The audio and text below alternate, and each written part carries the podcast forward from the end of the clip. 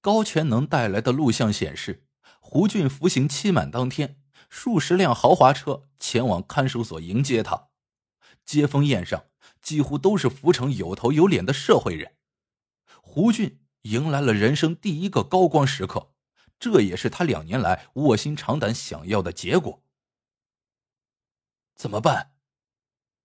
高全能在等着我安排任务，能看出来他这口气憋了两年。胡俊在里面待了两年，肯定想了很多，接下来一定会有大动作。现在还是走一步看一步，你先接触一下他手下的一些人。胡俊的动作没有我预想的那么快，看来两年面壁让他变得更加沉稳了。隐居一段时间后，坊间关于他的热文开始冷却下来。风头一过，胡俊在原有人马基础上。开始着手组建酝酿已久、等级森严的新斗城帮。那七个和他砍粮蜜的人，外加在看守所所结识的周二娃，号称八大金刚，成为胡俊的第一层护法。又有曹成龙等二十四人，均为斗城帮或刑满释放人员，组成二十四星宿，为第二层护法。余者数十人，也多有前科劣迹，为斗城帮外围小弟。构成第三层级护法。自此，在胡俊带领下的斗城帮开始称霸一方，通过敲诈勒索、非法拘役、高利放贷等手段，四处犯罪，大肆敛财。马杆曾作为胡俊的军师，在帮中有着举足轻重的地位，胡俊也有意把他推到前台，成为自己的影子。为此，斗城帮。专门成立地下出警队，由马杆任队长，负责维持团伙名下的酒店、歌厅及电子游戏厅等场所秩序，买卖毒品、催收欠款等核心业务，同时接活替人出面扎场子。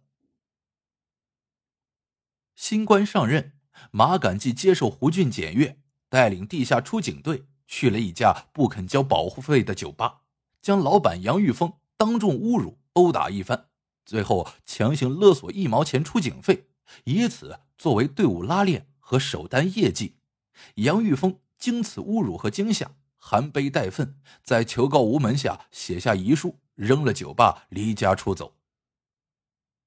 八大金刚可以独当一面之后，胡俊重新为他们划分了势力范围，他也实现了华丽转身，从前台转移到了幕后。把自己打扮成衣着光鲜的合法商人，暗中却登上了黑道教父的圣坛。通过一系列运作，胡俊在江夏区盘下了一家五星级酒店，改名为俊之城大酒店，把这里作为斗城帮的大本营。碰巧局里进行干部调整，我被派到江夏区任分局长。按照惯例。我在分局长任上，只要不出大的问题，两年后将会出任市局的副局长职务。我还没到任，胡俊便得到消息，立刻通过熟人表示要给我接风庆祝。我断然拒绝，并让这位熟人给回个话：守法经营，保护；搞歪门邪道，坚决打击。都在一个地界活动，难免要在某些场合碰到。胡俊开始主动过来和我打招呼，我也不咸不淡的应付几句。后来大概觉察到我暗中派了警力，对他违法犯罪的线索进行调查取证。再见面时，胡俊就故意避开我，实在避不开也装作不认识，一声不吭。就是在这种暗中相互较劲的情况下，我遇到了那次袭击事件。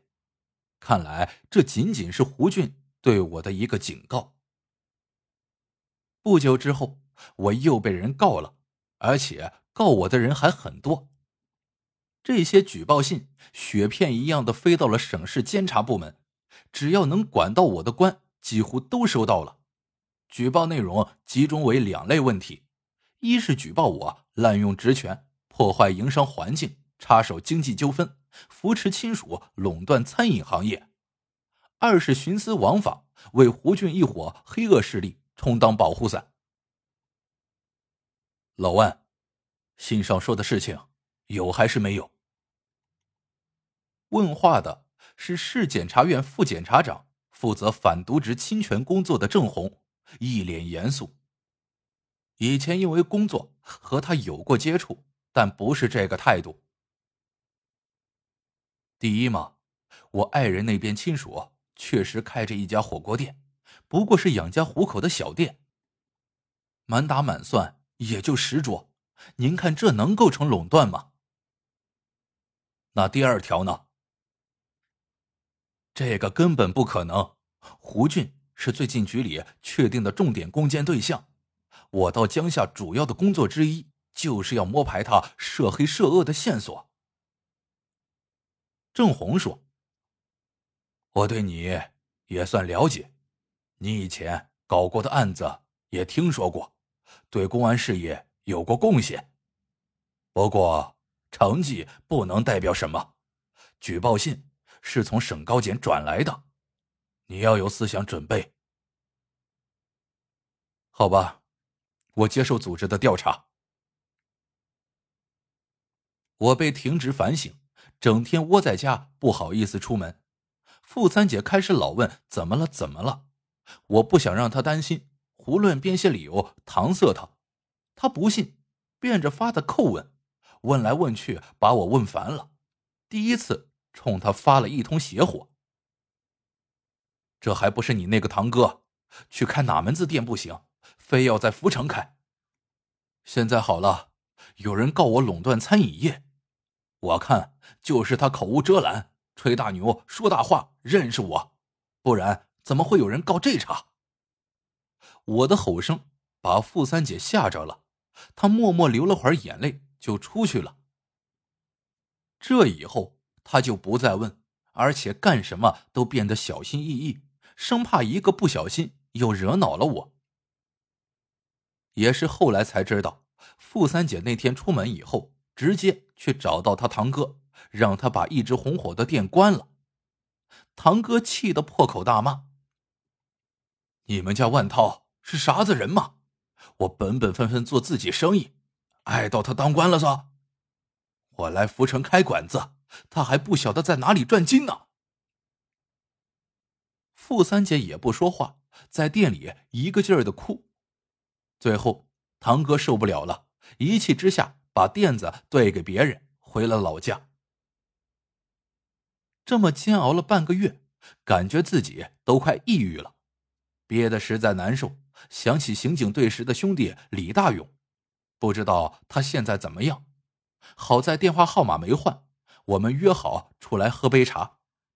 没想到李大勇的精神状态不错，他说在家这两年看了很多书，知道了很多人生道理。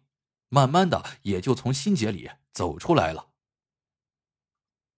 万局，我准备回刑警队重新开始工作，你看行不行？好啊。你怎么样？当分局长比在刑警队更累了吧？李大勇估计还不知道我现在的处境。啊，当分局长的确累。刑警队也累，不过不累心。那咱俩就一起回去呗。我苦笑了一下，不知道如何回答他。这时忽然很羡慕和佩服李大勇，他可以薅着头发过河，战胜自己，回到曾经为之自豪的岗位。而我的未来已经不再掌握在自己手里，何去何从，只能听凭命运的决断。想到这，一股悲凉从心里溢出，一时间全身被无力感摄服。调查没有明确的结论，检察院允许我暂时恢复工作，不过建议局里免除我的分局长职务。就这样，我又回到了刑警队，没有安排职务，和比我早几天回来的李大勇搭档，一早一晚在公交车上抓小偷。别说，这个活还挺适合我，看小偷就抓，没小偷就坐车看着乘客上车下车，感觉这车就是一个舞台，而人生如戏。我心里很清楚，举报信肯定又是胡俊在背后搞的鬼，也能看出这个人确实够狠，狠到连自己都告，摆明了非要把我拴到他的船上，或者同舟共济，或者一损俱损。让我没想到的是，一年之后，郑红从检察院调到了市公安局，任职副局长，分管经侦和刑侦工作。这种安排从未有过先例，也有悖于官场规则。我对郑红内心深处有着强烈的抵触情绪，这很大程度是源于上次被他调查的经历。这个人平常看起来温文尔雅。但当你作为嫌疑人坐到他的对面时，那种锥子一样的目光扎得人无处躲藏，还有那些阴阳怪气的问话，让人觉得不说出点事儿来都觉得对不起他。加上又是他以检察院的名义建议局里把我的分局长免掉，客观上毁了我晋升市局副局长的路径。现在又恰恰是他来补这个缺，我心胸再宽广，也不可能对他有什么。